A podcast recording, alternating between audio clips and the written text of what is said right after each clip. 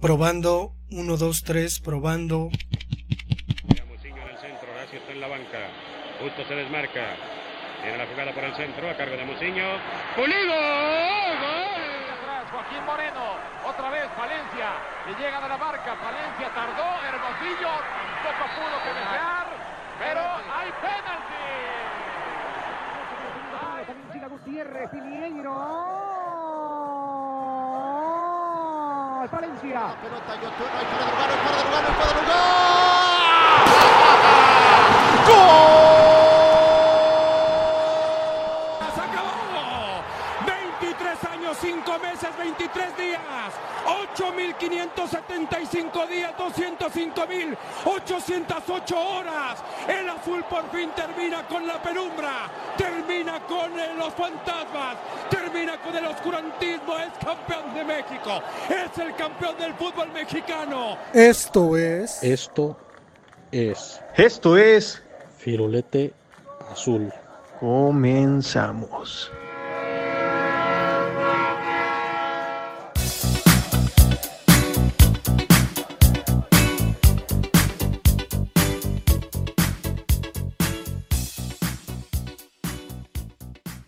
Bienvenidos a este nuevo episodio de su podcast Firulete.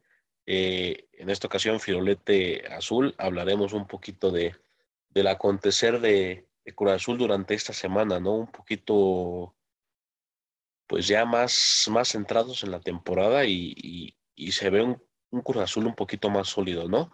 Eh, saludamos a Alejandro. ¿Cómo estás, Alejandro? Bien, bien, pues aquí viendo a un Cruz Azul, como, como dices, efectivamente más sólido. Y no sé, eh, te acordarás que en los torneos cortos, por ejemplo, Toluca normalmente ganaba o llegaba a la final cada año. Y eh, también era común que Tigres, por ejemplo, cada año, es decir, cada dos torneos, eh, llegaba a la final o quedaba campeón. ¿Será que estamos viendo algo similar con Cruz Azul? Es decir, la resaca del, del campeón y después, pues, este, este afianzarse. Pues por lo menos ya nos tiene acostumbrados a meterse a la liguilla, ¿no? Cada torneo. Eh, eh, recordar que, que pues el torneo pasado apenas llegó a, a- a repechaje, pero pues, pues es, es parte ya, ¿no? De la postemporada. Ya este es, es un torneo aparte, ya se juega con una mentalidad diferente y, y por ahí no les alcanzaron los argumentos, pero, pero pues está peleando, ¿no? Eh, antes del campeonato se había llegado varias veces a la liguilla, por ahí este, hubo fatálicas derrotas, pero, pero pues nos está acostumbrado principalmente a ser un equipo ganador y sobre todo sólido, ¿no? Que, que, que juega bien al fútbol, que entiende la idea de su entrenador y que sobre todo se identifica. Y apareció Antuna, ¿no? Contra León, metiendo el gol del Gane. De pronto a lo mejor me da la impresión de que eh, aparecerá ese Antuna del que se prometían muchas cosas, a lo mejor un poco ya metido en cintura, junto precisamente con un Cruz Azul que, pues, en primer lugar, de, parte del periodismo, pues le llueven elogios, ¿no? Hay, hay mucha certidumbre con respecto a que Cruz Azul llegará a ser un gran protagonista del torneo, pero también algunas voces de aficionados en donde pues se comienza a decir, ¿no? Que, que bueno, pues veremos a un Cruz Azul probablemente muy defensivo. Y creo que la, la manera en que se, se manifestó Cruz Azul en León, que, que pues León es un equipo peligroso, ¿no? No es eh, el de, de Juárez, sino que pues hay que cuidarse de, de, León. El entrenador es bastante bueno. León este, es el campeón anterior, este, no, no me acuerdo, sí, antes de Cruz Azul ganó León y luego pues llegó a la final, ¿no? Entonces, creo que pues hay que tenerle cuidado. Además, es, es un equipo pues sólido, que sabe lo que hace con un muy buen entrenador. Entonces, pues creo que Cruz Azul hizo lo que tenía que hacer, aguantar para conseguir los tres puntos. Entonces, dicen por ahí, ¿no? Que, que ojalá que Cruz Azul no sea defensivo, pero ¿tú crees que, que Cruz Azul tenga un estilo a lo largo de su historia que se deba defender? Porque normalmente dicen, no, es que el América siempre ha sido un equipo que se va al ataque. Ajá. Este, ¿Crees que Cruz Azul tiene un estilo que defender? O sea, atacar o, estas cosas.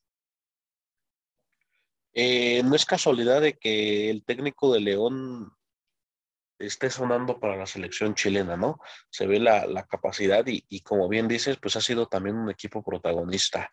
Eh, eh, yo, yo vi que pues, Cruz Azul se fue a plantar muy bien a, la cancha de, del Estadio León y, y, y pues le sacó el, el, triunfo, ¿no? Por ahí con unas cuantas polémicas, pero, pero pues bien lo dices Alejandro, yo creo que por ahí del minuto 70 eh, yo creo que hasta un poquito antes Cruz empezó a meter defensas, ¿no? Y, y, lo que uno como aficionado primero se cuestionó y es cómo va a acomodar a tantos, ¿no? Se dio el debut de Luis Abraham, entró el Shaggy Martínez, eh, eh, ya tenías en la cancha a Pablo Aguilar, ya tenías a, Juan Escobar, ya tenías a Alcata Domínguez, entonces, pues yo creo que fue un gran cúmulo de, de gente defensiva que, que pues yo creo que el principal objetivo era defender ese resultado, ¿no? Pero, pero pues hasta se me, se me hizo corto, ¿no? Ese resultado como para ya, ya meterte tan atrás.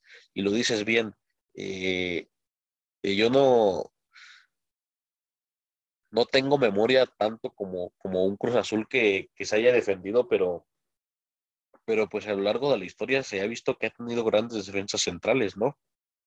Y, y, y sobre todo que, que, pues lo que ha conseguido ha sido también a base de, de, su, de su buena de su buen manejo de partidos, ¿no? Porque, porque por ahí, digo, en los años de esos de penumbra, de esos 23 años sin, sin ganar y eso, pues se, se, hizo muy común el verbo de cruz azulear porque pues prácticamente ya era un equipo irreconocible, de que en los últimos minutos eh, todo el trabajo, todo el sudor del partido, pues, pues se iba abajo, ¿no? Y lo dices bien también del América. Yo creo que una de las etapas más exitosas que ha tenido es con el Piojo Herrera. Y, y pues el Piojo Herrera es, es sin duda escuela del abolpismo y, y este, este sistema que, que, se defiende, ¿no? Que espera que el rival te ataque para, para pues al final aniquilarlo a contragolpes.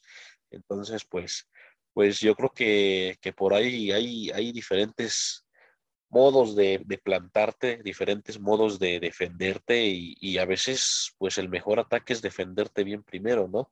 Veía por ahí un video de, de la naranja mecánica de Holanda de, de los años 70 y, y, metían un gol y prácticamente todos iban a defender y, y cuatro o cinco jugadores le llegaban al, al jugador contrario que, que, tenía el balón para, para robárselo, ¿no? Igual y y un poquito descabellado, ¿no? En el, en el fútbol actual, porque pues a lo mejor y eso ya, ya habrán pasado 50 años de vigencia, ¿no? Pero, pero pues me llamó mucho la atención ese peculiar modo de, de jugar al fútbol. Yo, yo no, no creo que esté mal el asunto de que de pronto, al menos en este tiempo, Cruz Azul eh, salga del closet de las, de las escuadras defensivas y diga, pues voy a, voy a proponer un juego de esta manera, ¿no? Creo que incluso Tigres pues hizo época jugando así y todo el mundo lo sabe, ¿no? Que, que Ferretti pues es un, un, director técnico que gusta de estar eh, atrás con muchos hombres, de cuidar los resultados, de manejar bien los resultados. Entonces yo no, yo no lo veo mal. Al final, es un poquito el contrapeso de ese otro fútbol que, que solemos añorar, porque al final pues el fútbol es de meter goles, ¿no? Y eh, pues habrá, habrá que ver, digo, el Chelsea ganó en Europa la Copa Europea de Campeones así, digo, ahorita está en la final, no sé, a lo mejor si gana, pues podríamos ver exactamente eso mismo, ¿no? Decía un autor, el director de, de cine italiano, además italiano, que eh, jugar a la defensiva comparado con la literatura o hacer literatura era como escribir prosa y que jugar a la ofensiva era como escribir poesía. Entonces, él consideraba que, por ejemplo, la selección italiana pues era muy prosística, ¿no? Muy, muy prosística porque defendía y defendía bastante bien. Entonces, pues habrá que esperar. Yo, yo personalmente prefiero que un equipo tenga un estilo a que no juega nada, ¿no? Y que de pronto pierda o que sea inconsistente. Digo, a mí, a mí, si yo le fuera al Cruz Azul, la verdad es que no me importaría que jugara la defensiva. Digo, a lo mejor es un poquito, hay un poquito más de seguridad en conseguir resultados si se juega así.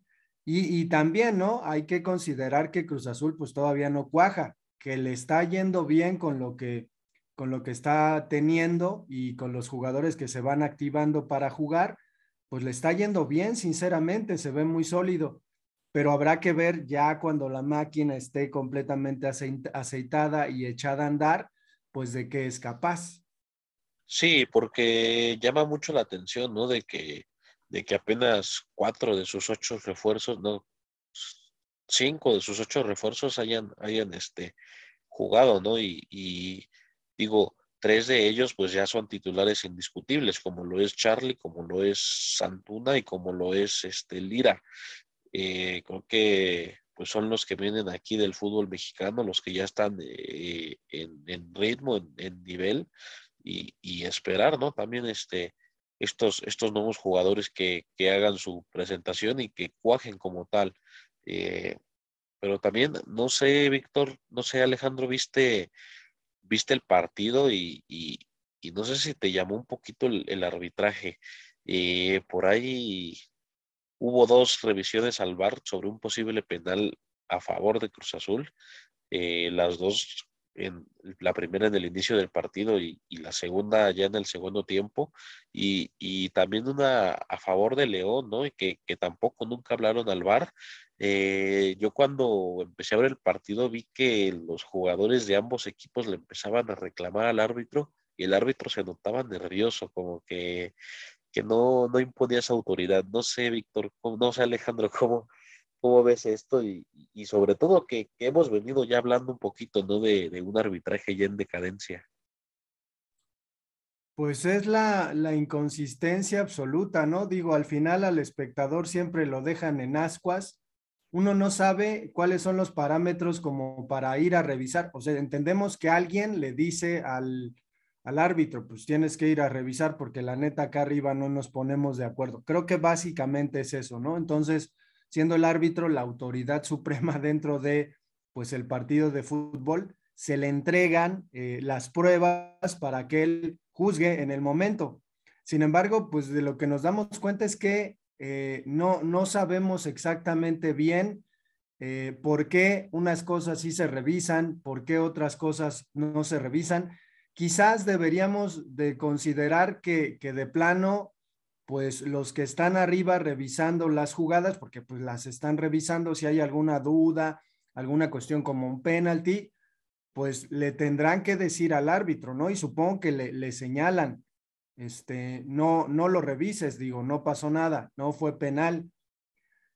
Y, y es que es extraño, ¿no? Por ejemplo, no sé si el VAR funciona a la inversa como si el árbitro diga, ay, güey, como que aquí no, no siento que haya visto bien, a ver si puede revisar esta jugada porque creo que no vi bien lo que pasó, ¿puede revisarla, por favor? Y ya los del bar pues, se ponen a revisar y dicen, no, sí tienes que, pues, marcar penal. Entonces, creo que lo que pasa con los árbitros en general es que están dependiendo mucho de lo que les digan arriba. Y a lo mejor precisamente como dices, están perdiendo su autoridad, ¿no? En el asunto del propio juego y de la naturaleza de este instrumento que la FIFA metió. Al final nos damos cuenta que el fútbol es tan, tan hermoso que sigue siendo injusto como la vida, ¿no? Con todo y que haya cámaras de seguridad, siguen pasando injusticias y pues aquí estamos, ¿no? Hablando sobre este aparato que en teoría pues debería facilitar absolutamente todo y dar justicia este, en el campo de juego y a, lo mejor hasta reprimir la polémica, ¿no? Es decir, ya no hay polémica, ya la, injusticia se radicó del juego. Pues no sé cómo veas. Pues sí, yo creo que, siempre, siempre esto va a ser un tema de, polémica, de, de, de debate y, y, y, sobre todo pues más con estas implementaciones, ¿no? Que, que no terminan por ahí de funcionar muy bien. Este, veía, veía por ahí una imagen de, César Arturo Ramos Palazuelos donde, donde Guiñac le está gritando en la cara, ¿no? Y amenazando. Y, y ahorita del partido que tuvo ayer entre el Chelsea y el, y el Al Hilal, y, y un jugador negro del Al Hilal, el, el, árbitro lo, lo, encaró de forma que, que incluso el, el, jugador se, se, tuvo que poner de rodillas, ¿no? Eh, eh, por ahí también hablamos un poco de injusticia, pero, pero pues yo creo que ya ese tema da, da para, da para otro tipo de, de debate, ¿no? Eh, y como... Y nada más para comentar rápido, Alejandro, lo de lo del Estadio Azteca, ¿no? Que se vienen unas importantes remodelaciones para, por ahí para el Mundial y que, y que pues el Cruz Azul tiene que solucionar su problema de casa, ¿no? Porque por ahí en América yo creo que, que, que lo, lo va a hacer un lado, digo, independientemente es, es el invitado, es el, es el huésped y, y por ahí pues ya, ya se tiene que ir planteando en la cabeza, ¿no? De que por lo menos en dos años se tiene que desocupar el Estadio Azteca. Pues que vengan a Hidalgo, aquí está su casa, ¿no? O sea, digo, ¿para qué buscarle más? Que, que intenten, que experimenten, ¿no?